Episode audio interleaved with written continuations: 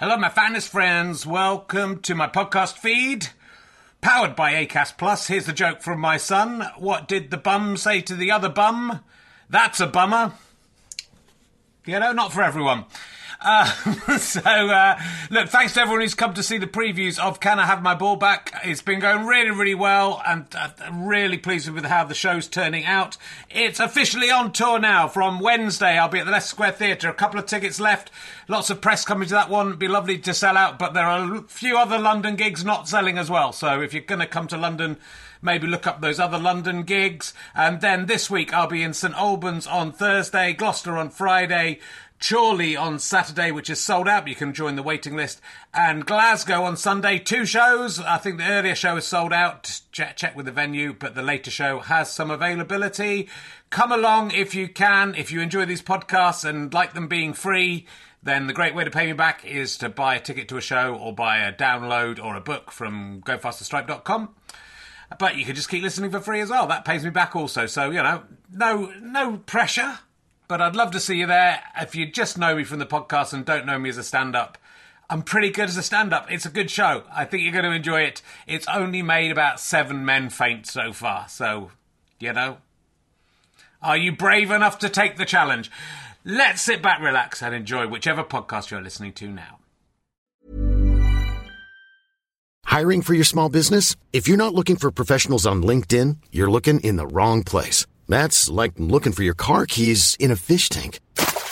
LinkedIn helps you hire professionals you can't find anywhere else, even those who aren't actively searching for a new job but might be open to the perfect role. In a given month, over 70% of LinkedIn users don't even visit other leading job sites. So start looking in the right place. With LinkedIn, you can hire professionals like a professional. Post your free job on linkedin.com slash people today. Quality sleep is essential. That's why the Sleep Number Smart Bed is designed for your ever evolving sleep needs. Need a bed that's firmer or softer on either side? Helps you sleep at a comfortable temperature? Sleep Number Smart Beds let you individualize your comfort so you sleep better together. JD Power ranks Sleep Number number 1 in customer satisfaction with mattresses purchased in-store. And now, save 50% on the Sleep Number limited edition Smart Bed for a limited time. For JD Power 2023 award information, visit jdpower.com/awards. Only at a Sleep Number store or sleepnumber.com. Hello, welcome to another RHLSTP. Um, hey, look, we're in Bath, we're at the Comedian. We're on tour um, this year, 2019, and probably for the rest of my life. Uh, go to richtrain.com slash gigs. You can find out if we're coming near to you. Plus, go to rhlstp.co.uk and you can buy badges. You can get access to all our secret stuff behind the scenes. It's lots of fun. Go fasterstripe.com. You can buy some DVDs and downloads and books. Let's sit back, relax, and enjoy this special episode of RHLSTP recorded at the Bristol Slapstick Festival. Ladies and gentlemen, please welcome to the stage your host this evening, Richard Herring.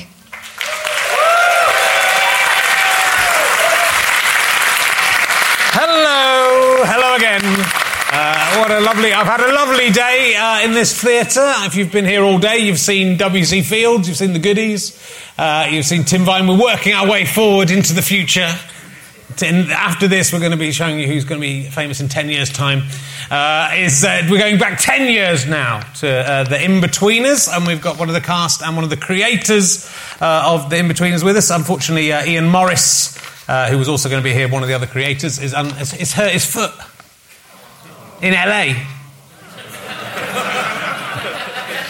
Who cares? It'll, it'll turn up in some script in the future, we'll, fi- we'll find that it's all just about him, this uh, the in betweeners, I think, and stuff he's done. Uh, I think, and him and Damon. Um, will you please welcome uh, two people? One of them is best known as the assistant producer of two episodes of the 11 o'clock show. That's the oh, best he's done. And the other was Tom from Straw Donkeys. Apparently, even I'd forgotten I'd written that. Uh, will you please welcome uh, Damon Beasley and Joe Thomas? Lovely to see Hello. you. Oh, hello, lovely to see you. Hello. Come in, sit down. Thanks. How are you doing, fellas? Good, thank You got some beers? Yeah. Because Yeah. we're legends. Yeah, Yeah, It's yeah. got to be edgy late night show. are. It is. Yeah, watch out. And the Two goodies, the goodies didn't drunk. have beers. That's what I'm saying. That's, that's an interesting thing.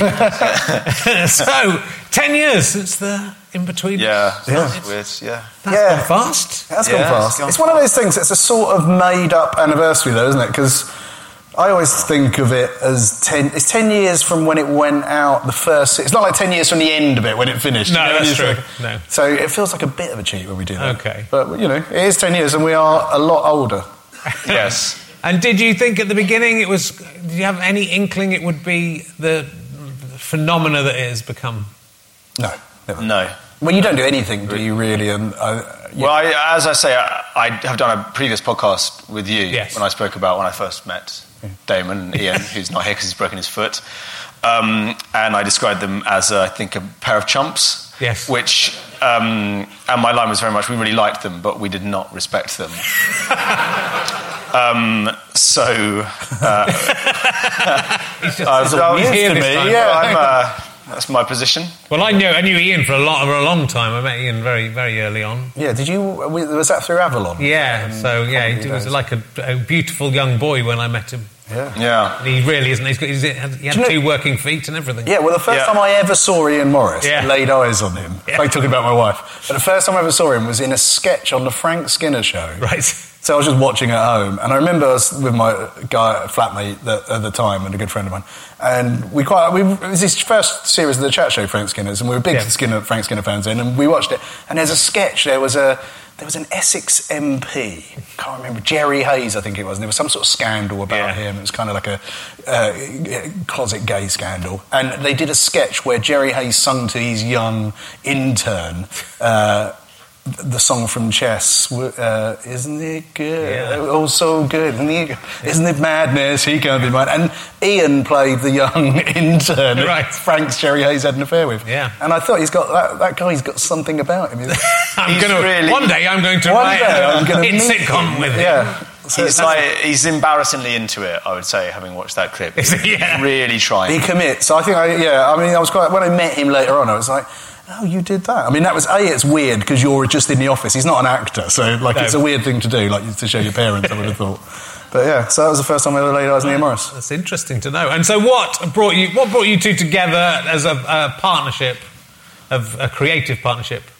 I think it's just, I think we were working on the 11 o'clock show together. Yeah. So it was, you just, that, that show was on, anyone who didn't remember it or see it, it was on three times a night for about six weeks. It was a topical news show. And you kind of, you, you know, you had to get in in the morning at about 6 a.m. and look at the newspapers and then record a show in the evening. It was all written that day, more or less. So we spent a lot of time together, putting those shows together, and they weren't particularly well received. So there's a bit of a siege mentality when you work on a big show like that that takes a lot of your time and effort. So yeah, we spent a lot of time together there, and then I think we just ended up working together. We, Ricky Gervais was on that show Yeah. for a bit, so I remember working. oh, That's you know, I remember being introduced to Ricky to make some VTs with him. Well, it had an amazing, uh, you know, the amazing Yeah. amount of people came out. But you two, Ricky, um, Ali G was obviously started in on. Yeah, I mean, normally, yeah, they, that's the order they remember Yes, them in. that's, that's usually- Yeah, you two, But yeah, you yeah. too. Well, that's uh, Jimmy Carr and Jimmy Carr was, was on yeah on there. Yeah, I mean, yeah. I'm trying to think of who else, but there was obviously Ali G. Mackenzie Crook. Yeah, I think. Yeah, Mackenzie Crook did it. Yeah, Iain Lee and Daisy Donovan. But I think that's one of those things. I think we spoke we spoke of earlier when we said about you know a bit of luck's involved in anything, isn't it? In terms of you know how you get on in any industry, and I, we were very lucky to work with people who were particularly brilliant in their own field. So even though you would never, I mean, with Sasha, yeah, you thought, thought he's very. You know, he's very intense in terms of what he wants to do with Ali G, and he kind of knew it, and you know, he's, Yeah. he, uh, whereas we didn't see it so much with Gervais, to be honest. I was like, he seemed quite lazy. I mean, he's very funny, but he seemed quite lazy. But yeah, so but you do, you know there is that osmosis and sort of you know you hope a bit of contamination from other brilliant people that you're working Yeah. around. Not that we were brilliant, but they were. And so, what was the the in, in betweeners? You just thought we're going to write a sitcom, or Yeah, kind of. It was I- Ian. So I, we were both producers and directors in, in TV like that, like Yeah. comedy, entertainment comedy, and we we ended up working at uh, Channel Four for a bit. So as um, commissioning executives where we were just, you know, looking at new stuff for Channel 4. And Ian stayed a lot longer than me. I stayed there for about two years. I was working on E4, but he was there for, for four years. But when he left, his boss, Caroline Leddy, who used to run comedy at Channel 4, she'd said to him, look, you know, I think you're very funny. I think the way you, you know, you, something about your voice and what you say and how you chat with your friends. I think it's really funny. Could you try? Would you write a script for us? Right. So it's kind of like a gold, golden watch. Is it a golden watch you get when they retire you? It's kind of like, can you stop working for us? And, but we'll give you a script. And Ian had said to me, we were living together at the time. He said, "Would you write it? Would you want to write it with me?" So that was the first thing that we'd ever. Right. We'd done short form stuff, so really like sketch writing for other people. And when I say sketches, they were literally, you know, things that you had to make up on the day. And Yeah. uh, so yeah, we did that. So that was it. And, that, and then we spent a lot of time talking together about what, you know, what what it would be. What, how could we, you know, what what would it be that we wanted to write? And we were both very influenced by the same sort of, you know, uh, comedy growing up, like everybody was, I guess, at that, in that era. So there was, you know, uh, a lot of a lot of the American stuff. A lot. Of, I mean, obviously, all of our kind of British, you know, great shows, and we were watching, you know, young one. I just I didn't miss the young ones. I was around for the young ones, but I think the first one that sort of caught me was knowing me, knowing you. Right. That was like my show. I remember thinking, oh, I, my parents don't know this is a proper show with Yeah. Partridge, and we had a date. I created Alan so- Partridge. yeah,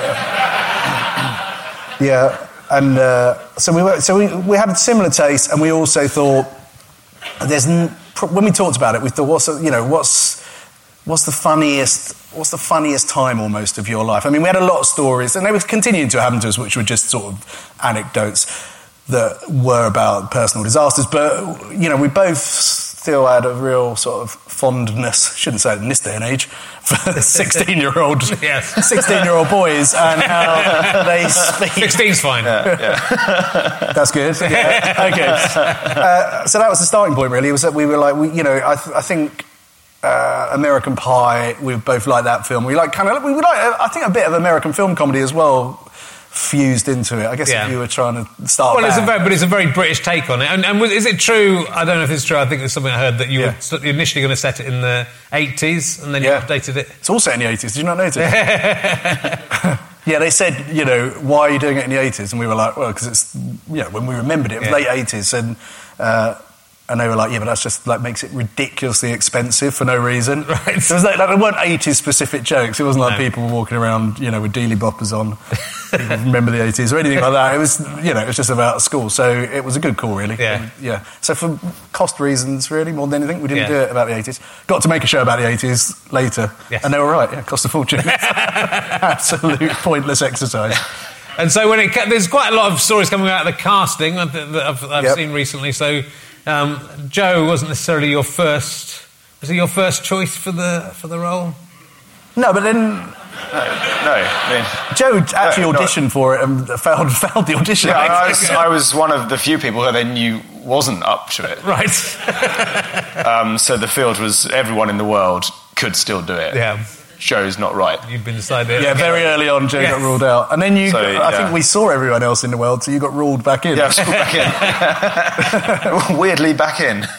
But there's some, there were some quite big actors who auditioned and nearly got the roles of not necessarily Yeah. your role, but uh, Matt Smith was up Uh, yeah. Will, was he? He was, yeah. Um, yeah, I feel bad about talking about people who've done auditions, but Ian No, sort of told everyone that that happened, Yeah. and it's not like he.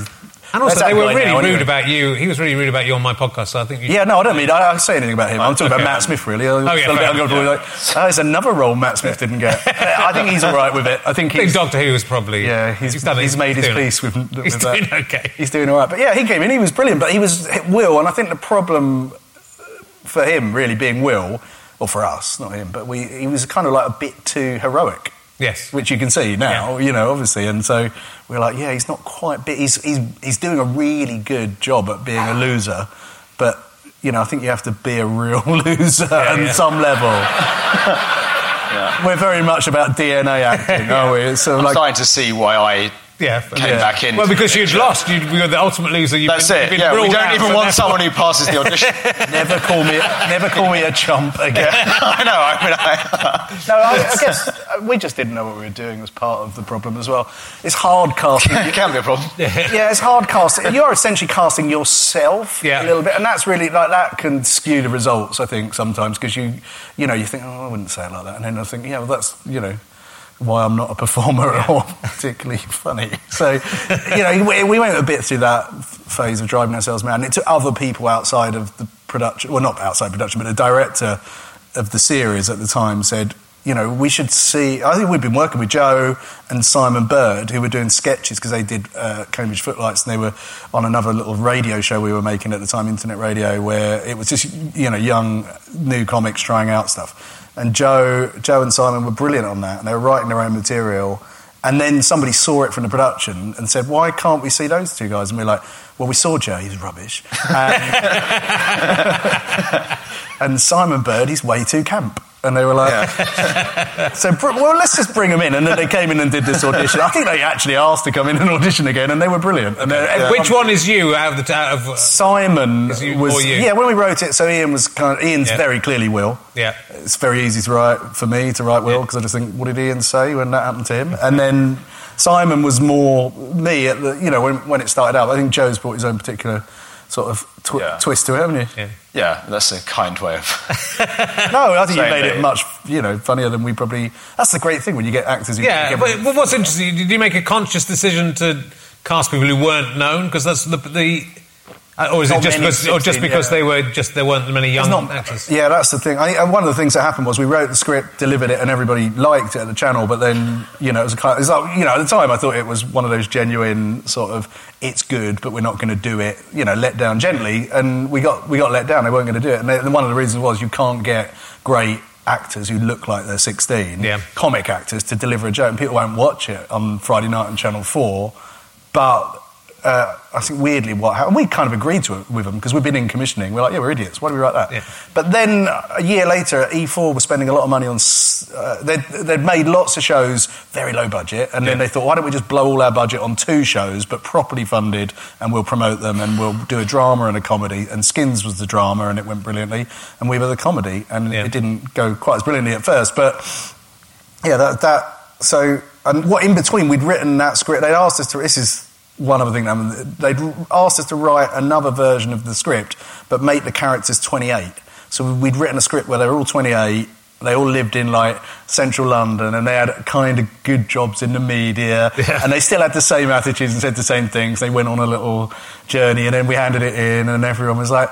I mean, they can't say this stuff if they're 28, can they? Like, Well, that's the charm. That's the charm. I mean, Yeah. you know, that's the trick. Yeah, But, they- the, but the charm of it is that they can say whatever they want because they're kids, Yeah. right? And so it's, it would be offensive in the mouths of, of anyone else. Oh. Um, uh, but because you know, they're idiots and they're children, it, we've all been through that. We've all been through that stage of just being Yeah. idiotic and saying stupid things and doing stupid things. And no one really listens because you're, like, you know, they're. Uh, I think they have great power, teenagers, but they don't really realise it. But people don't want to listen. They don't want to get too close to them because they're scared of them. Whereas Yeah. actually they're idiots. But they want people to take them seriously because Yeah. then they think they're young adults. And Yeah, well, that's why it's you know we were watching Laurel Hardy, and you know that's there's people taking themselves seriously, but being you know they're essentially children as well, Laurel and Hardy, with this little pecking order going on. But yeah, so it's it's it, well, you know, but I also feel like uh, that commissioners always say this. You know, you've got to get a name in your sitcom. I'm I Yeah. sitcoms all the time, and it's who's going to be the name, who's going to be the name, and it seems to me that nearly every successful sitcom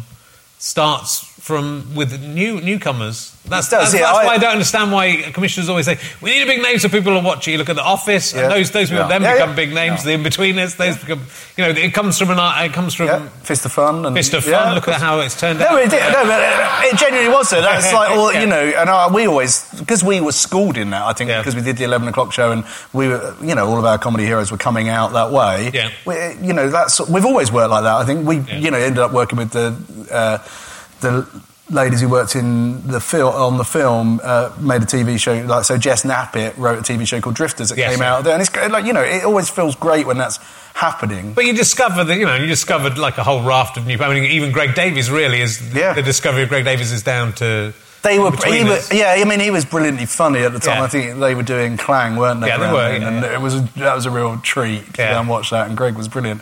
But yeah, I don't think he'd done a lot on TV at that point. No. Well, and it broke because it was when you look at it. I think that, I think I might have even seen someone take out all of his bits and put them on one YouTube thing. It's not a huge amount of No. time on screen, but it's such a fabulous character, and he is he is very good. So casting it is much more important Yeah. than you know. Yeah, I mean, and I'd like to say we were sort of geniuses at it, but I think it's a bit of there's some alchemy involved sometimes, but sometimes again, like getting the four boys, we were very lucky to find. I think Yeah.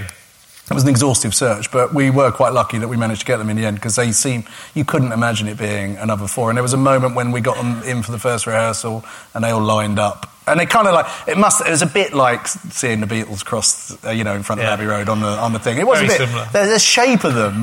there was something about the shape of them that Yeah. looked good, like weird. Do you know what I mean? It's kind of a weird visceral thing. You just look at it and go, "That looks funny." That, they look funny together.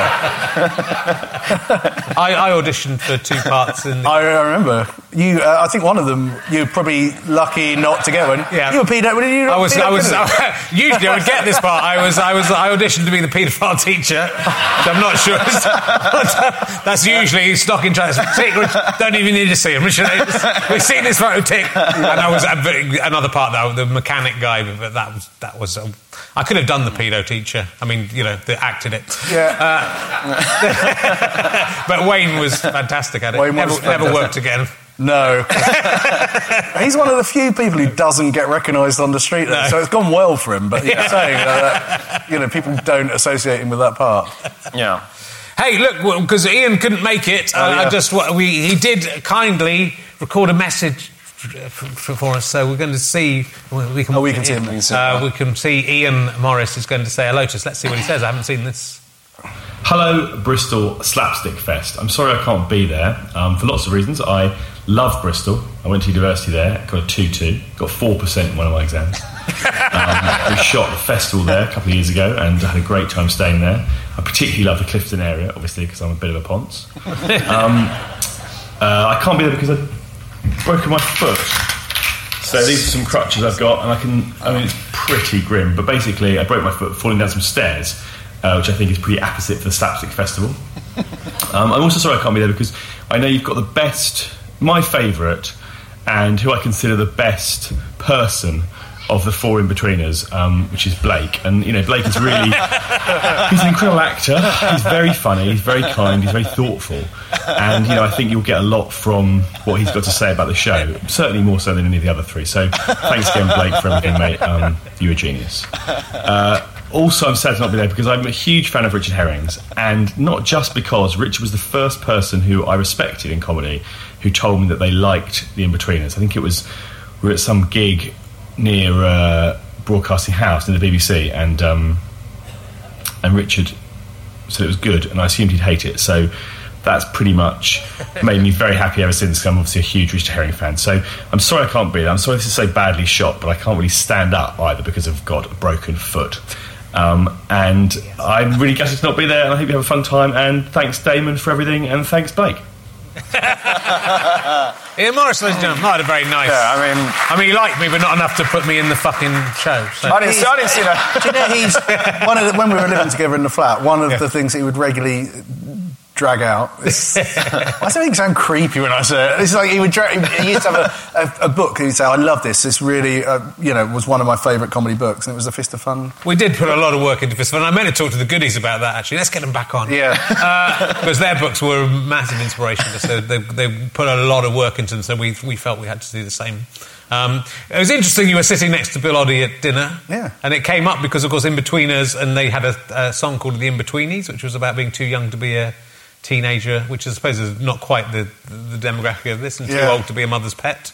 But did, was there any crossover between the name of the in-betweeners and the goodies? Just to give us a link between these two interviews? What? Say yes. Yes. yes. But I but do wasn't. think there's this thing with writing. You, I, you know, I don't know if it's for everyone, but it feels to me the older I get and the more stuff that I've written, I keep finding stuff within the scripts that I think are conscious choices, but then I suddenly realise that they are just like subconscious you know, bits of data floating around that just find their way onto the page. I didn't mean to do that. I thought I'd put it on for another reason. So it could be any. You know, you always think it probably is. is Yeah. the truth because I, I like the goodies will almost you know while you we were saying you couldn't sort of watch it again or rewatch it because we didn't have you know videos and Yeah, anything really of them they didn't exist but it probably was the first thing I remember in the 70s of being quite rock and roll funny you know where you just like as a kid you're just like this is like all TV should be like the goodies I don't know why they're not making more shows like this and Sure. so it felt like almost the earliest one that you But also, the in between is, is like, I mean, it, it's an excellent name because it absolutely nails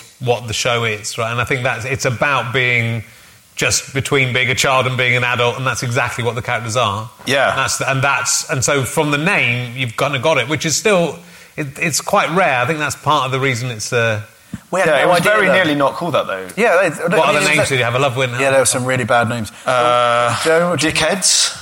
I, I like dickheads, but they It's couldn't. all right. You Oh, can't really dickhead. just, just what's it called? Fucking idiots. You can't really call that a load of idiots. The producer really wanted, like, the producer, he was a brilliant producer and a, a great man, Chris Young, but.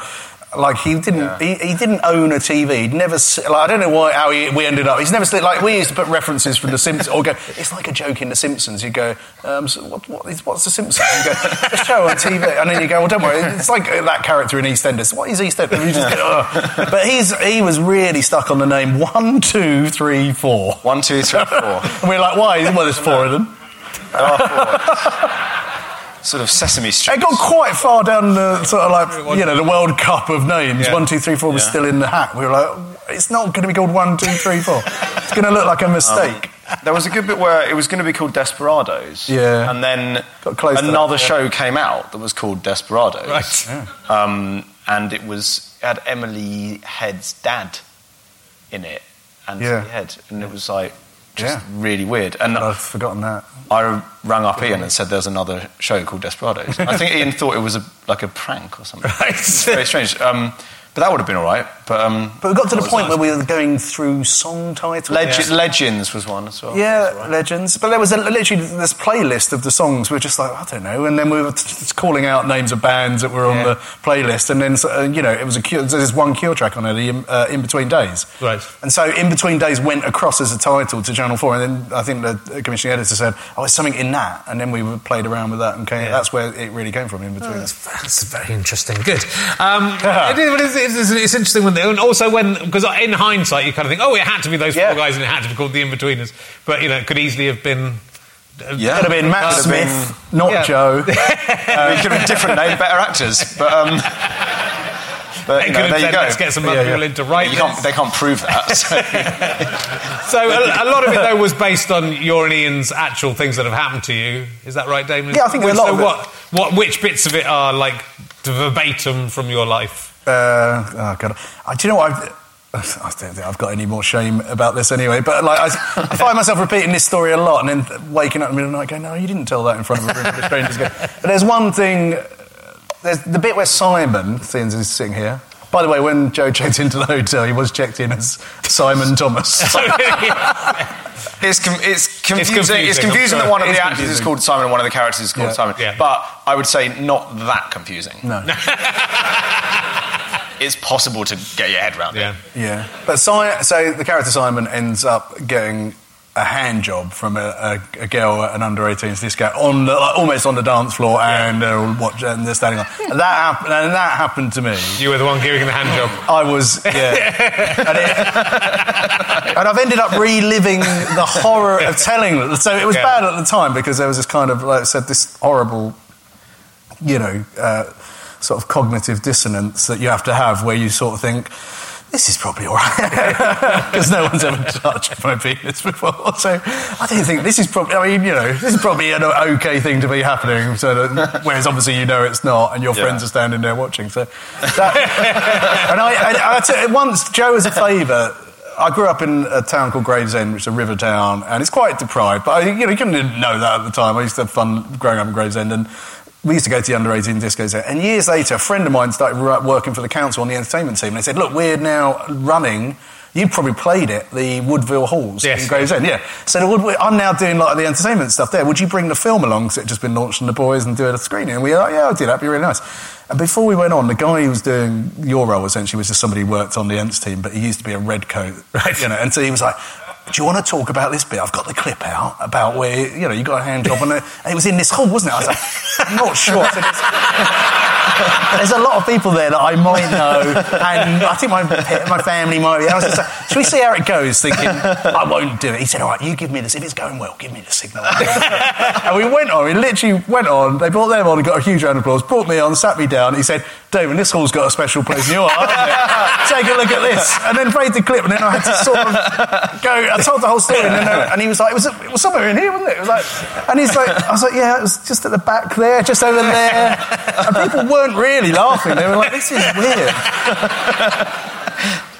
so yeah, that's you know. Yeah, That's and Ian happened told, again. Ian told me I think that the the, the bit where they're slightly sliding Yeah. along on the knees, uh, but that, that happened to him, uh, uh, and think like I when he was quite old, he was about to s- pull with some. I think that was here in score and Bristol, went- yeah, when he was at university in Bristol. Yeah. Iain, had, yeah, he, like uh, he said, it was a very sort of like forward, very attractive girl that he kind of like had his eye on, like not his eye on, but he, you know, he was sort of been scared to approach all night. Who he thought, you know, he was attracted to, and then she came over to him and started talking to him and said, "Look." You know, you and me, what are you doing for the rest of the night? And he was like, well, nothing. And then because he was so sort of like a bit over egging it and a bit nervous and trying to put off, because she was like, let's just go back to your place. He's like, yeah, yeah, we could do anything. I mean, we literally could do anything. Well, I mean, we could do that, or we could just kick her shoes off and slide across the floor. and so he, he was running up and down and sliding. I think he did it three times. And then when he went, as he turned at one end, he realised she wasn't there anymore. That was the last time he ever saw her.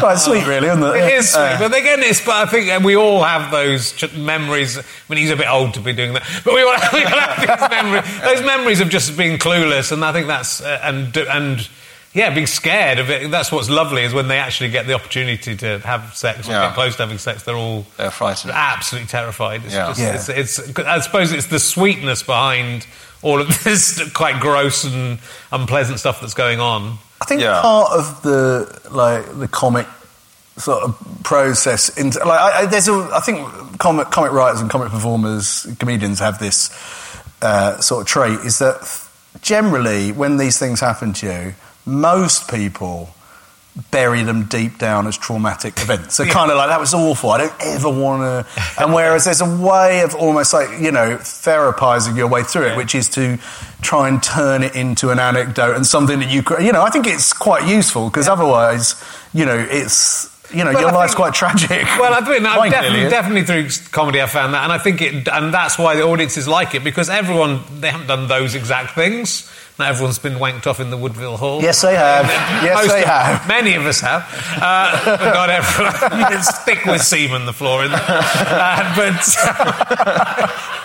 But we've all been through. You know, we, we've all been through that, and, and most people are bottling up. So the minute you start discussing it, a, it's a laughter of relief, but it's also kind of, oh god, it's normal. It's normal to be such a yeah. prick. All this Yeah. must happen to other people, right? Yeah, like yeah. these terrible things. Well, I think this all the time. I'm like, it ca- it can't just have happened to me and Iain, all that stuff. and then when you, you know, you see a show resonates, and then you think, oh, thank God, because people are saying, oh, yeah, that's me and my friends, and that's you know what we remember about growing up. But yeah, And a- the, and the characters are very well observed. I mean, everyone had kind of a friend who was just a bullshitter liar, and everything was a lie, and you knew it was a lie. Yeah. and everyone had that sweet. It's, it's, it's, it's, a, it's a lovely uh, group of characters. Uh, female characters. It's it's so true that the female the females at school, the girls at school are sort of so much more mature and together, and the guys. Are, Yeah, you're scared of you're scared of them. I think. Yeah. literally scared of them. Definitely still am. Um, yeah.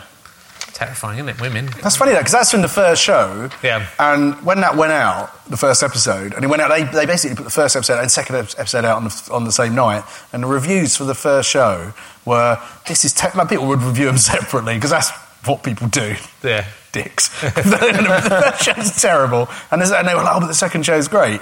But like, you know, now you look back on it, you can think there's not a huge amount of difference. But there's this thing in comedy where, you know, people just aren't prepared to go with it for a while. You Yeah. need to earn their trust. So I've kind of always had that. I've learned from that. I've learned don't put any good jokes in the first five minutes of a new comedy.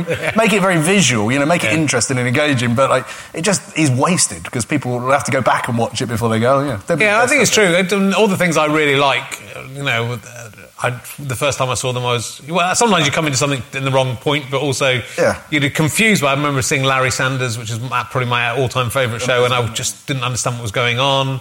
You know, um, even uh, Arrested Development, I didn't really like to be. Yeah, I've only got into that Yeah. like in the last two years, and Yeah. it just passed me by. But and yeah. so what, often, if a thing's got its own kind of comic timing and comic feel, it just takes a couple. It does. A couple I of remember to get into it. feeling the same thing about The Office, thinking, Yeah. like, this is kind of weird. What is this? And and it really taken a while before I even noticed that it had jokes in it, which it definitely does. But, like, Yeah. it, it, I was like, that's odd. What's that strange thing? But uh, you have to kind of get in tune with that.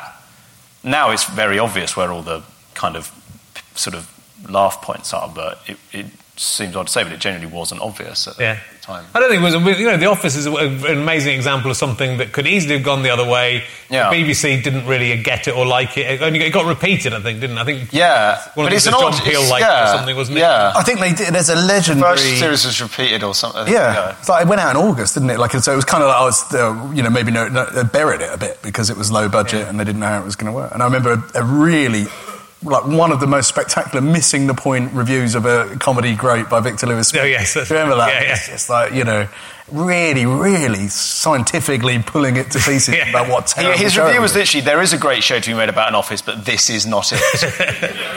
and I was like, like no, a- it is it. It is Yeah. this. Yeah. That's what getting It is notes is like. That, that review, I remember, I think this is what getting notes as a writer is like. It doesn't mean anything to the pub, like gen, public at large because it was very specific. It was Yeah. like, yeah, we're not going to go for this for this reason. Hey, I'm Ryan Reynolds. Recently, I asked Mint Mobile's legal team if big wireless companies are allowed to raise prices due to inflation. They said yes. And then when I asked if raising prices technically violates those onerous two year contracts, they said, What the f are you talking about, you insane Hollywood ass?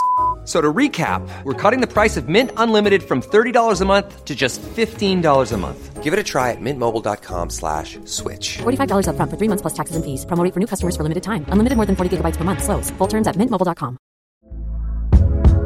Hey there, it's Michelle Norris. I'm host of a podcast called Your Mama's Kitchen. When I travel, I'm usually looking for a way to find a taste of home when I'm not at home. And one of the things I love to do when I am at home is entertain. And Airbnb allows me to do that. When I was in California recently, I rented a house that had a great kitchen. And when we were sitting around the table, we're all thinking, we're in someone else's house. Someone could be in all of our homes as well. If you have a home, but you're not always at home, you have an Airbnb.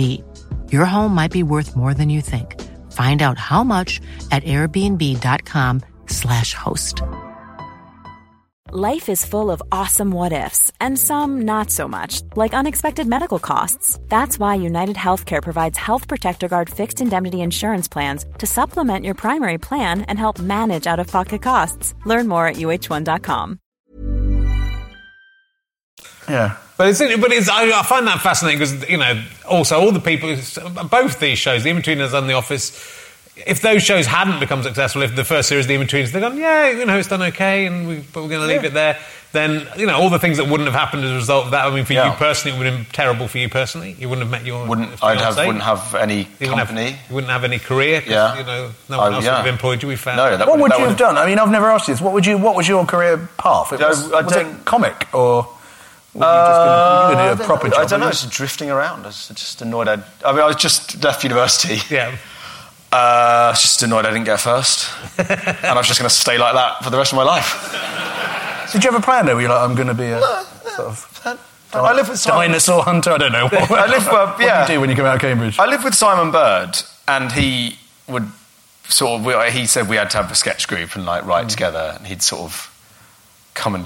Li- I think literally get me out of bed. I'd be like, oh, it's, it's pointless. And then Simon would be like, come on, we need to, we should do something. We should do an Edinburgh show, and I don't know. I mean, it was, it was just a very kind of not. It was a kind of quite sort of drifty era. I think Yeah. there was a sense of like kind of. There's no- Oh, well, I don't know. Who knows really? You don't need to do anything. To like, it was quite sort of.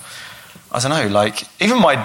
I think degree. I did a degree in history. I think partly I was just, oh, just anything, just anything, just leave me alone, just something. Just I think I, I, I, I like history seemed like it wouldn't hurt me. I'd be like, that's fine, it's old, old stuff. That that'll be all right. Um, uh, but um, so yeah, Yeah. Yeah, no, I don't know. I, I don't know. I really don't know. It's, it's, I, thought, I love that there's literally no, there was no plan, like life plan, like a proper job. There's been no mention of a job at all in that. It was like, what would I have done if I wasn't? I was, uh, yeah. I, well, we all had other jobs. I was, a pri- I was doing tutoring for a bit after the first series. Got paid for the first series. Just spent all the money straight away in restaurants. I mean, it was like I mean, the first series we, we, was, we were all unknown, so we weren't paid at like absolutely like Hollywood rates. So it was it was a lot. It was a big lump sum of money for me. Just splurged all that. I think yeah, all just on food. On restaurants. on restaurants. Restaurants. restaurants. Nice. I was like, I will enter the restaurant scene. next, rest, next, next for Joe, restaurants. School degree, rest, sulk, restaurants. then what? Um, and uh, yeah, so then we all got other jobs. So I was a, I was a private tutor, but I wouldn't have done that forever. I mean, that was just sort of teaching kids how to pass the 11 plus and stuff. Um, and uh, that was okay. But yeah, I really didn't have. I don't know. The idea of like having a vocation, I, I, I don't know. I just never. I've never had that. I literally never had it. I d- didn't. It's lucky you came along. Lucky know, you gave yeah. you a second chance. Yeah. Stupid charmed life. Especially if, you What? especially if I was still, for some reason, interviewing you on the stage now. But here is Joe Thomas. Yeah. I'm very glad I'm not doing anything. and do you, so the, the, you obviously knew Simon, but the other two guys presumably Yeah, yeah. didn't know. No, I um, I didn't know them. Um but yeah, it was weird. We were at a time where I was still kind of open to new. Well, I suppose I'm still open to new people. But, um, but, but I was I was very peculiarly open to them, and I think particularly like um, I knew Simon and the other two. We just bonded very quickly. I, I, I can't really explain why, because James Buckley in particular, all he did was. And he was very annoying. He was just a very annoying person who I would regularly complain about to um, to sort of the adults. Yeah. James is undermining me. He's destroying my confidence. I think quite maliciously. Um, he's found out my weak spots and he's probing them. uh, could you make him stop? No, we won't. Okay. Um, He's got a, he's got a talent for that as well. I mean, Yeah. he was he He's- was he yeah. was straight onto you, wasn't he? And yeah, I, it's Every quite easy to vulnerability. get onto me, really. But I, I um, he was, yeah, he knew what he was doing.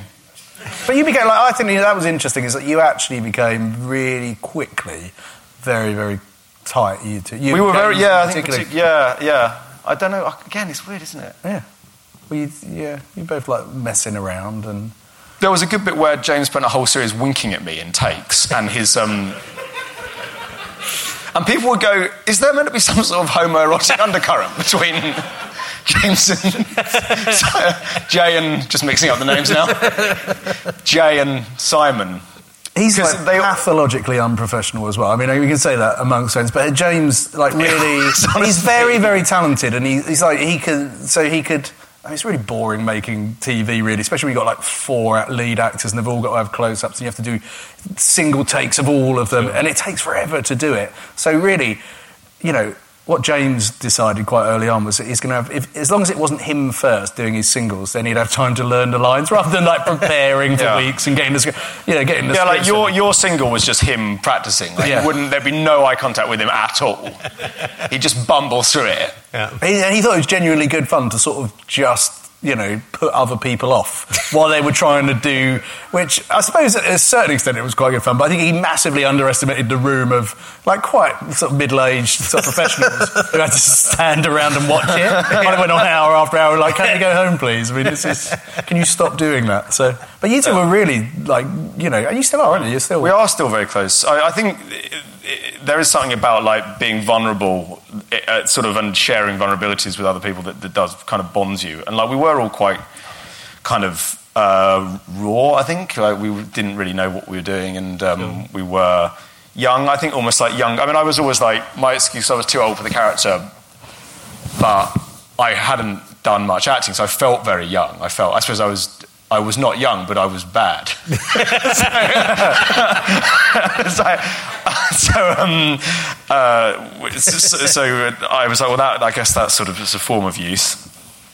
But you, yeah, I think that's like you're unfair to yourself. You, but, but- yeah, I just think you know was, I've said this before, but I think when you write a joke, and you know, there's so many ways from when you know you write that joke as a writer on a page where it can go wrong. You know, between you know how the production sort of sets up to present that, the actor's going to say it, director on the day. You know, there's so many ways it can be screwed up. You know, and and I think that the one thing that I think people take for granted with the four boys, and the way that you know the way they delivered their performances is the, the, the sense of comic timing. I think that's what we always, why we actually, despite being terrible at his audition and uh, Simon being incredibly camp, they were just, you know, they were brilliantly funny and they understood comedy and they had a love of comedy. And James is the same. James is not a No. student. He is a student of comedy actually. He's probably he's got a photographic memory like he does all Yeah. the same things as we do. But he, but I think when it you can, you know that that really helped because actually the one thing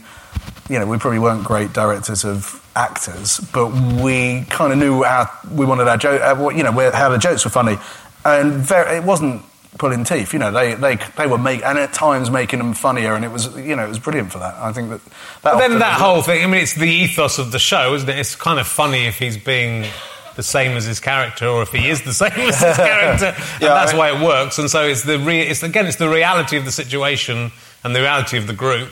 Yeah. Uh, and you know, Yeah. it, it just takes one thing to go go wrong. I mean, we were talking about backstage about other sitcoms and things that have been successful, and things that haven't been successful, Yeah. and it's just a bit of luck about the Yeah, it is. Yeah, it just it kind of falls. but then it can, it can still be brilliant, and and no one spots Yeah. it this time, and, and you move Oh, on to, yeah. the next thing. So it's it's No. there's there's a lot of luck in things getting through, but I, I also think that that luck is only takes you a certain distance, and the thing has to be has to work for to, to get to that next level. I think. Yeah. Which obviously in between. Obviously uh, after the series, I mean, what point what point did the series like? Was it at between the first and the second series that it sort of took off? And Not really. Is it, uh, like weirdly, I think you know going back to Skins was getting a million. I think on E4, so Yeah. a huge number then, and we were getting like three hundred thousand when we first went out. Second series got about double that, but.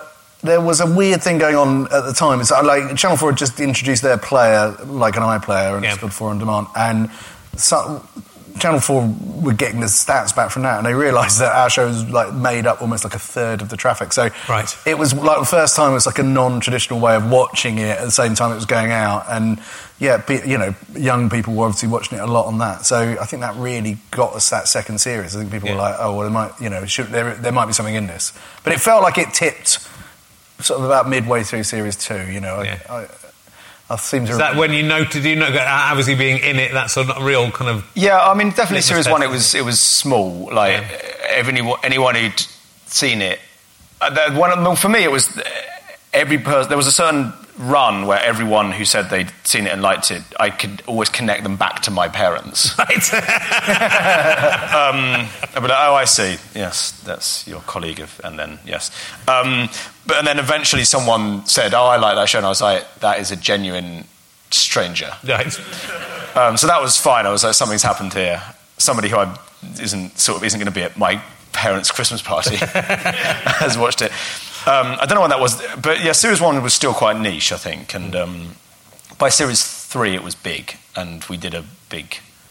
I only did a big advert for it for series three that was they'd obviously spent a lot of money on and was a kind of standalone thing. Um, but yeah, when did cabbies start saying Oh, I've heard of that one. Yeah. It's like one of those Yeah, things you're yeah. kind of like, I remember like that would be a thing. They'd be, well, what are you going to Channel 4 for then, mate? Yeah, And then you yeah. go, oh, we just do a thing. And then they'd normally be like, never heard of it. Yeah. Yeah. Hang on. Yeah, then they're like, start oh. going, oh, I love that show, yeah. Hang on, Who's, yeah. The one I was getting is, who's the funny one? who's the funny one? I'm not, I'm not the funny one. Who was it? But I'm the sort of show, I'm sort of like the librarian of the show. I can connect them to the one that they find funny. Obviously, it's always Jay, obviously. Yeah. Um, When cabbies started pitching me quite often, the, oh, you what you should do next is one about the cab trade. Yeah. Oh, you should follow us around and then record everything that we say. I was like, I'm not sure you can put that on TV. Not the 70s. yeah. and so when did the, so you did the series and then the the film kind of came out of that? Was it was it sort of a natural progression or Well, well, the- expecting to do a film? No, I think I, It was, a, it was actually something we joke about. It was Yeah. actually like, Yeah. that was a, a we, like, as we'd be like, oh yeah, when we're doing the movie. Like, um, so it was not expected, right? No, I think what happened was we were, you know, we were sort of not really. I think you don't really know when you, you know, it's a big hit, but you don't sort of understand that it has a bit of a place in popular culture, you know, because it's just like all right, well, it's just a big hit and it's happening now.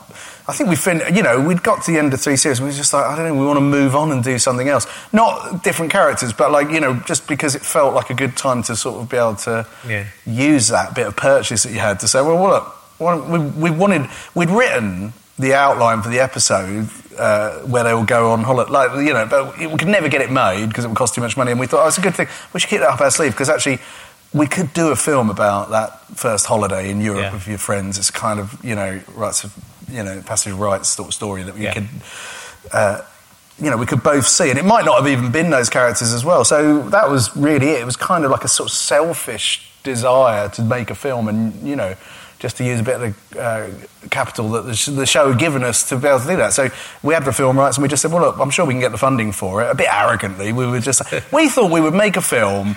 That would be the end of it. It would just be a nice thing to have as a, like a DVD for us, really, as an end point. We get to film abroad, and then you know that, would- that would be over. I think, and we didn't think, oh yeah, we will now go and make a film, and it will be a huge success. So uh, it was a bit like starting over again for us. It wasn't sort of, it wasn't as cynical as again it felt when it came out and started doing really well. That was a huge surprise. I mean, it, it genuinely was to the, even the people involved. You know, the financiers, Yeah.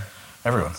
It was No, nice. it's, no, it's, it's terrific, and I mean, there's a there's a time limit to the sitcom, isn't there? Unless you do the next generation, their little brothers come up, and you start with that Yeah, I mean- because you, you couldn't carry on doing exactly what you were doing. So it was the perfect way to. Yeah. I mean, the two films to go out by by taking them slightly into the adult world, but once they've sort of lost their virginity and grown up a little bit, Yeah. sort of that's they're no longer in that that in between period. I think that's right, and I think Yeah. that we did have in the back of our minds the, you know, still the scars of the 28 year old in between us. Yes. Where they're all slightly, you know, unwoke. Let's Yeah. say, you know, and it kind of like, you know, we, we sort of knew that there was a period, and they were getting older. Let's, but, you know, Yeah. He's let's not mince our words. I mean, he looks great. He's literally, you know, he's he's he's the last one standing, isn't he? I mean, everyone else has aged terribly. I'm then I'm still able to be seen in public. The other just kept in sort of. Yeah, so I mean, uh, yeah, I think there was that, and it seems weird. I mean, you, what would happen is, I think when we end up doing a, so, so you know, the first film went very well, and then everyone was like, "Going to do a sequel," and we were kind of like, "No, I think we've done it." I feel like that's it. We left it there, and we would tell everyone, "Oh no, we, you know, that's it at the end." And then you just about two, you know, I think it was about two years between before we started production on the next film, Yeah. and that genuinely was a moment where you used to get people and a lot of cab drivers stopping you and saying, "Oh, I love that film. When's the next one coming out?" You go, "I'm not doing the next one," and they'd say, "Why not?" Everyone loves it. Like, and, and, and you, uh, you go, what? You don't get paid well for it? I go, no, we would get paid really well for it. And they'd be like, do you not like working with the boys? And we go, no, we love working with them. They're great. And they're like, why would you do another one? And then we were suddenly like, I don't know, it's stupid, really, isn't it? And you realise that you don't own it anymore in a strange way. It's kind of become a, you know, at that point it had become something that had become owned by its fans as well. And so we felt like, yeah, we should do a second film, I think, because it just felt like the right thing to do. But even even at the end of the second film, then we were then getting to the point where you were saying it. It's Yeah. just, you know. But do you think? I mean, I'm sure you are asked all the time about getting it back together and seeing them now in their 30s or late 20s or whatever. Do you think there's a- anything in that, or do, I mean, will it happen? Do you think eventually will you crack and do it, or do you think it's best to leave it behind? I think it's best to leave it alone. And I think a good example of that is the special we did recently that went out just for the 10th anniversary. And it was just some clips and interviews. And basically, if you like The Inbetweeners, you'll see the cast, Jimmy Carr's doing some shows. and the reaction to that from some quarters online was, why is this not a new episode? This is, this is like pissing on the legacy of the show. And, and I was, I, and I kind of thought, well, I mean, you know, maybe you know, maybe there's nothing you can do really. Because I was thinking, this isn't pissing on the legacy. I was like, if you want to see some thirty-year-old in betweeners and us doing like a stag do or a lame thing, phoning it in and doing it for the money, that would be pissing on the legacy. And uh, and you sort of think, I don't know, I don't know how you keep what was brilliant about it alive without it becoming. I think it's exactly that because I think if those char- if they change, no one's going to like yeah, them. yeah. If they don't change, no one's going to like them Yeah. because you only like them because they're stupid kids. I think you know, and, and that can stretch. You know, as in as it does in the real world now, that can stretch into mid twenties maybe, but I think Yeah. beyond that, it's I think we're beyond the uh, yeah. cut off now. But you still you work together on festival. Uh, yeah, we, yeah. I mean, we love working together. I mean, like it, in lots of other contexts, we've we've worked. I mean, obviously, like Damon um, wrote White Gold, which I've done with That's James. Buckley. Um, I've done other stuff with Simon Bird. We've written stuff together. Um, and uh, yeah, I mean, I mean, on a practical level, I haven't really got that many other points of contact just in the world in general.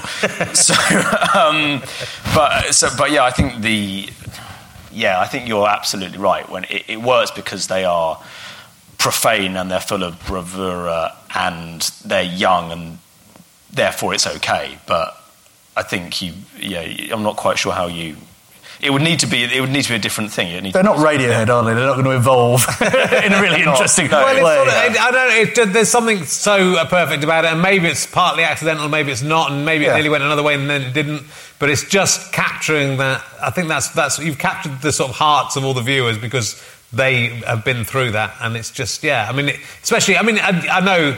10 years, people say, oh, 10 years on, you wouldn't get away with doing those things. And as you said backstage, well, of course we would because it's still being shown. And, Yeah, you know, people yeah. will still watch it. And Yeah. you do, you'd get away with it because even if things change significantly, because the, the, they're meant to be idiots. Yeah. Nothing, you're not meant to be going, hey, that, that stupid thing he's doing is brilliant. You're meant to be thinking that guy is a dick, you know, uh, Yeah. but a lovable dick. That's all like my favourite Yeah. comedies, really, Yeah. are about sort of, you know, flaws, like hu- flaws in humanity. You know, that's what we love Partridge, isn't it? You don't go, oh, I, you know, if I'm going to.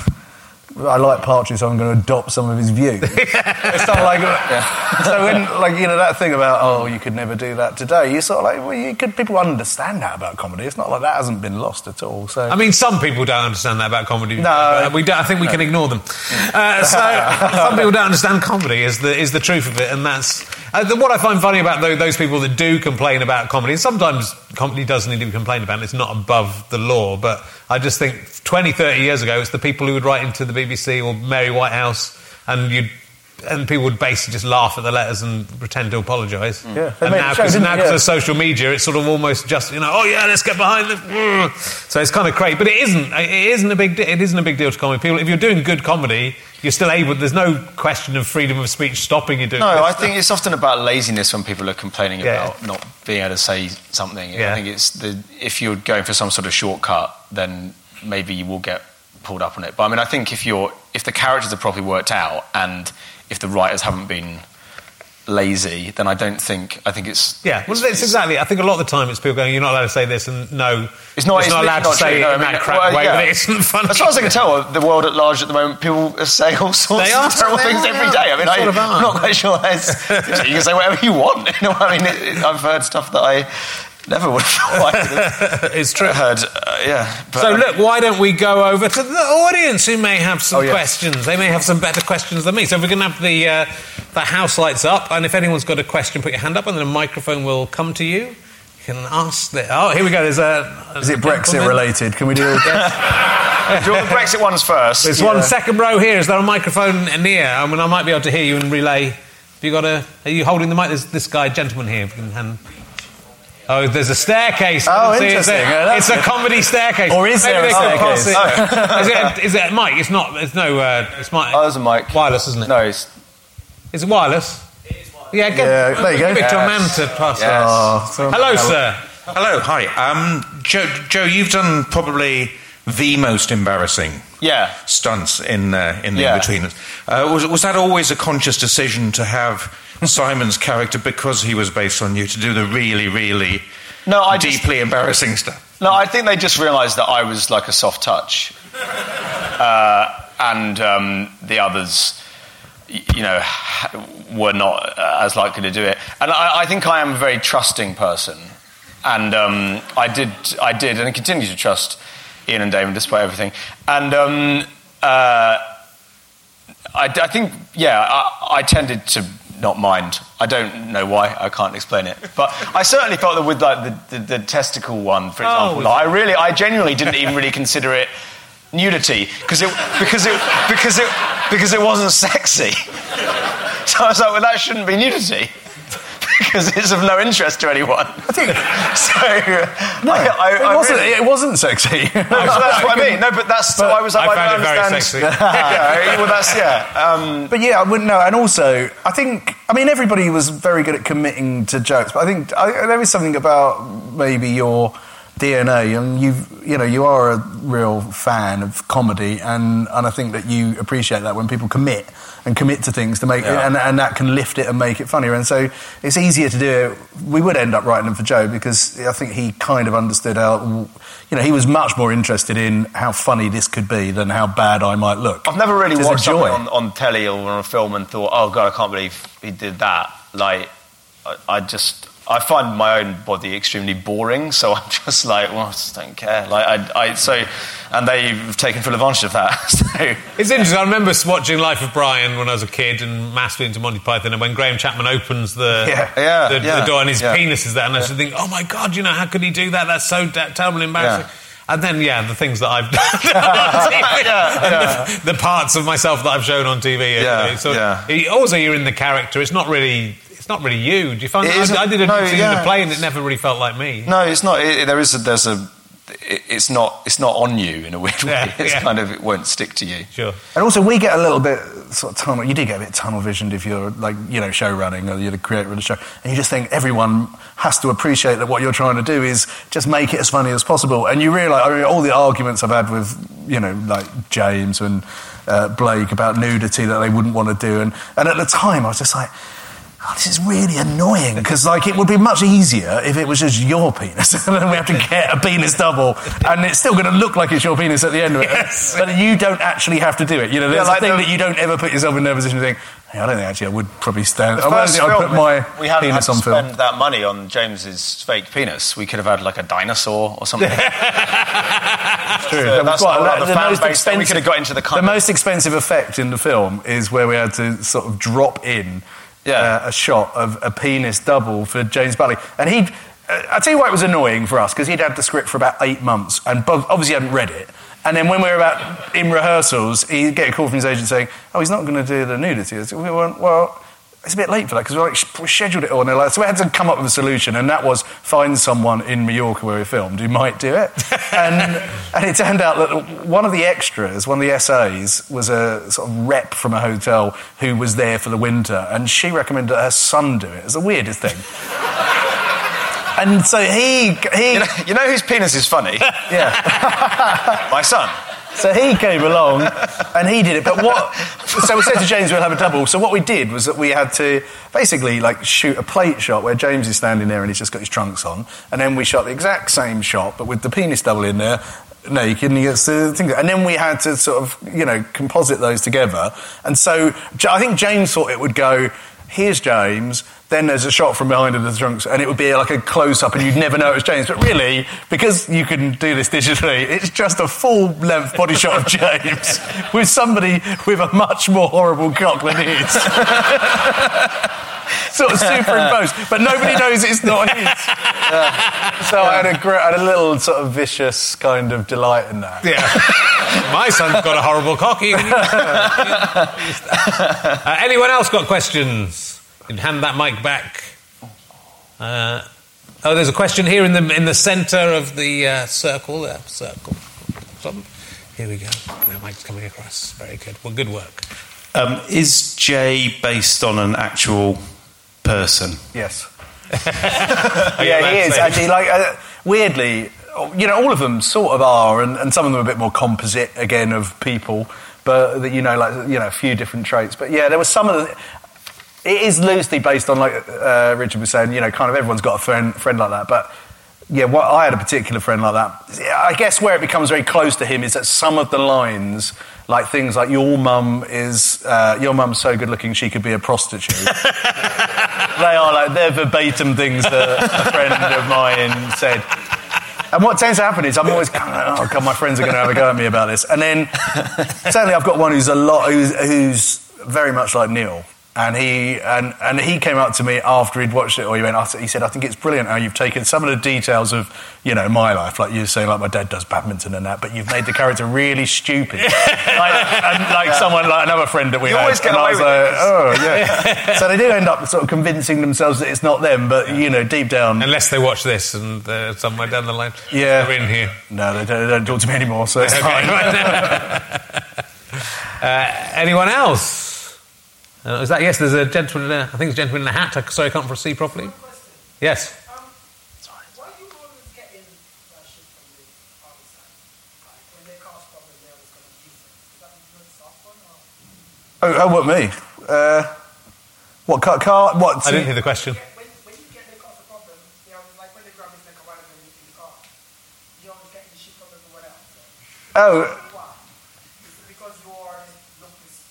Oh, that I'm getting the shit. Oh, I see. Um, you? Oh, yeah. Yeah, I think so. I, um, I think, well, in that scene, I think there's a sort of logic that it's always the person who was kind of least involved who, like, I had a friend when I was at university and he said he, he always go out with, like, the bigger boys and they'd, like, do that thing where they'd, like, knock on doors and then run away and then he'd be left there and then he'd get told off. And I think it is that thing where, like, the, the, the, the canny members of the group will, will sort of stir it up and then leave. And then the person who was sort of involved but kind of wasn't doing it mostly but sort of was there, they always get blamed. So, um, yeah, I think it, yeah, that's it's one of those it's one of those kind of laws of the sort of school, I suppose that that is that I get that you put alongside you know don't do anything different or don't be different in any way, and uh, uh, and uh, that it's always funny to wind people up when they're already at the point where they're about to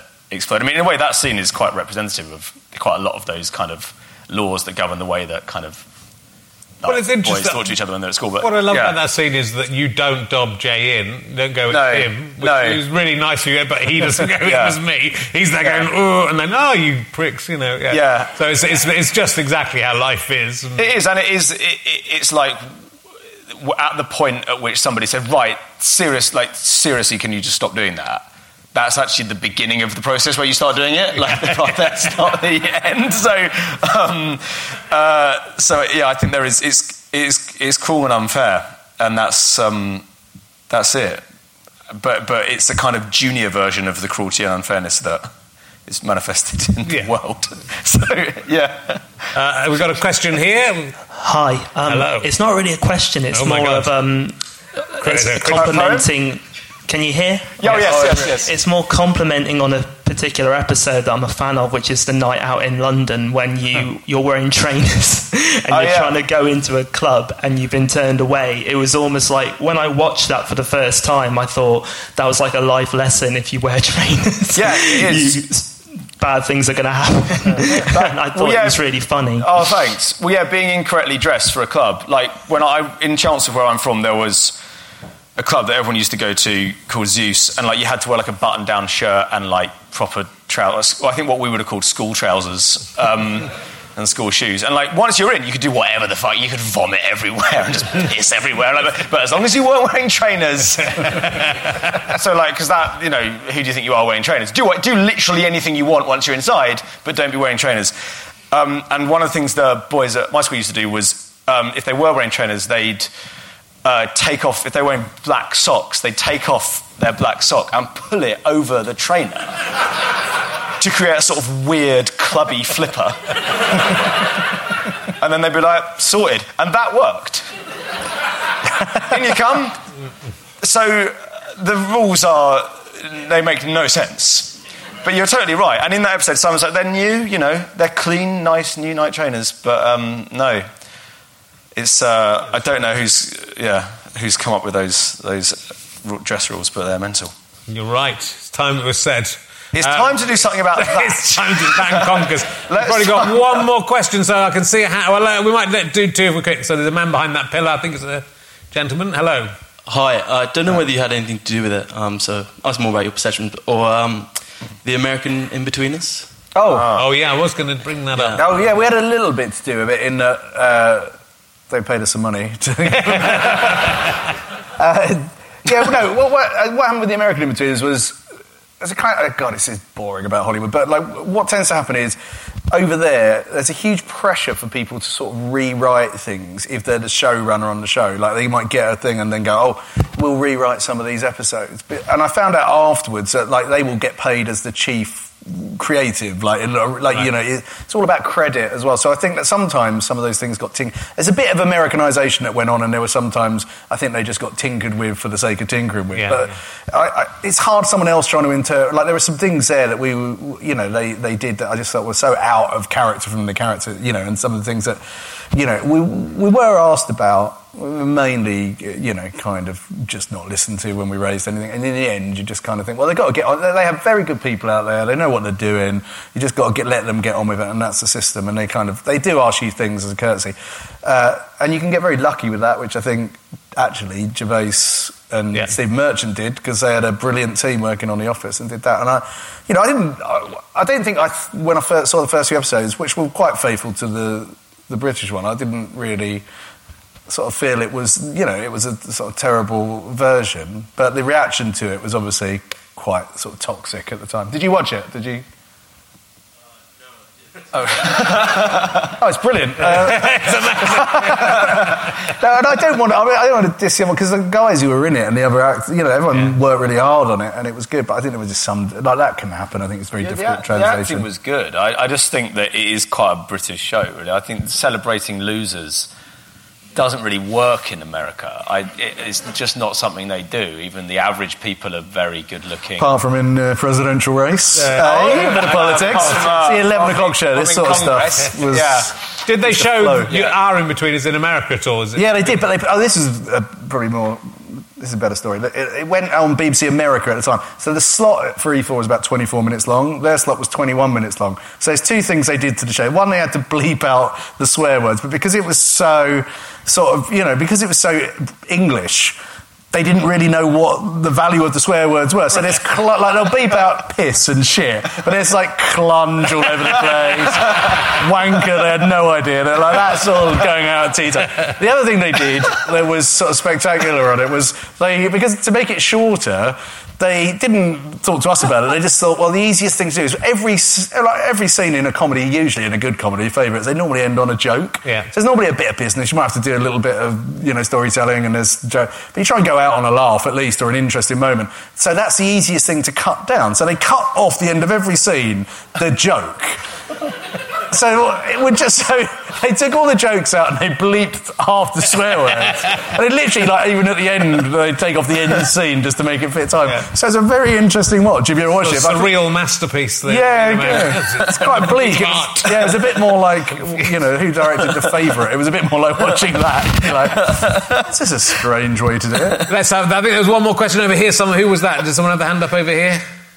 If not, we can just. Uh, yes. Can we get a mic here? And this will be the last question. You missed out. Sorry. Hello.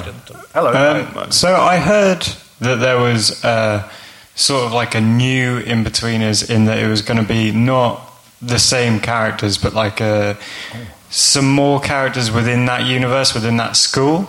Is that a thing that's happening still? And if it is, what is your involvement going to be in that? There's, it's not happening, and I've never heard of it. I think I'm writing it. I'm doing it. I'm just, I'm just hoping they wouldn't notice, and you've fucking blown it. just gonna call it. The Uh, it might- bin Iain might be between- doing it, yeah, he may have pitched it, yeah. Yeah, I didn't see no broken foot. He hasn't broken. thing. He just can't He hold a crutch. Yeah. I mean, that could be anything. it could be. Yeah, I think we probably wouldn't. I mean, you know, we're quite we're quite protective of it now because well, we always were. You know, we always, you know, I think you have to be. And I don't. I, I feel it can't. I don't know. It can't go any better. Would you do a cartoon of the Inbetweeners of, the- of them as babies? Yes, I would. Immediately, I'd do that, and uh, and then yeah, I'd voice probably four of the characters, like Seth MacFarlane. Uh, yeah, that's a good idea. Yeah, we could do that. Well, it's it's been a fantastic show. I'm, I'm glad that uh, it's gone so well and uh, that you've got to 10 years since you started it. I mean, you know, that would just be the world ending, though, wouldn't it, if it hadn't happened? Uh, so- Yes. so- Joe, as was discovered, he had no safety net. That's what. I know, thank God. I could be almost anywhere. Yeah, exactly. In the- It's just good for you, and you've got a lovely fiance. Yeah, When you when you're getting married. I, well, we're sort of planning it at the moment, so I'm not Are you entirely okay? sure yet. But yeah, we've got a I was few, just got a being few like little your- ideas. I was being like your dad. Come on, when's the wedding? Yeah. We're We got, we got a few thoughts. Okay. We're, uh, yeah. It's very. I must say, it's. I mean, I, genuinely, I always kind of don't think anyone's going to turn up for these. So it's really brilliant and lovely to see that people still come out to, you know, hear us talking, and to watch the film and, you know, ask questions. It's just a treat. And it's Good. very nice to be asked to do this, and Well, it doesn't happen very often. It's been a delight. Thank we you. are screening the. It's the first film after this. Is that correct? Is it film number? Do what you want. I don't, I don't, I don't know which one it is. There's going to be some in between. There's on. It'll be, they're all the It is the first same. They're all the I same. Big Lebowski's really good. Just some blokes getting their Yeah, bus out. bunders, or whatever it is. uh, please give it up for Damon Beesley and Joe Thomas, ladies and gentlemen. Thank you very much. Even when we're on a budget, we still deserve nice things. Quince is a place to scoop up stunning high-end goods for 50 to 80% less than similar brands. They have buttery soft cashmere sweaters starting at $50, luxurious Italian leather bags, and so much more. Plus, Quince only works with factories that use safe, ethical, and responsible manufacturing. Get the high-end goods you'll love without the high price tag with Quince. Go to quince.com slash style for free shipping and 365-day returns. Imagine the softest sheets you've ever felt. Now imagine them getting even softer over time. That's what you'll feel with Bowl and Branch's organic cotton sheets. In a recent customer survey, 96% replied that Bowl and Branch sheets get softer with every wash. Start getting your best night's sleep in these sheets that get softer and softer for years to come. Try their sheets with a 30-night guarantee. Plus, get 15% off your first order at bowlandbranch.com. Code BUTTERY. Exclusions apply. See site for details. Thanks again for listening to the podcast. richardherring.com slash ballback slash tour or richardherring.com slash gigs for all of the information on the tour. GoFasterStripe.com for lots of downloads and books and lots of fun. Thanks for listening. Go and listen to another one. Tell your friends about the show. Tell your friends about the tour. I love you all. I'm out.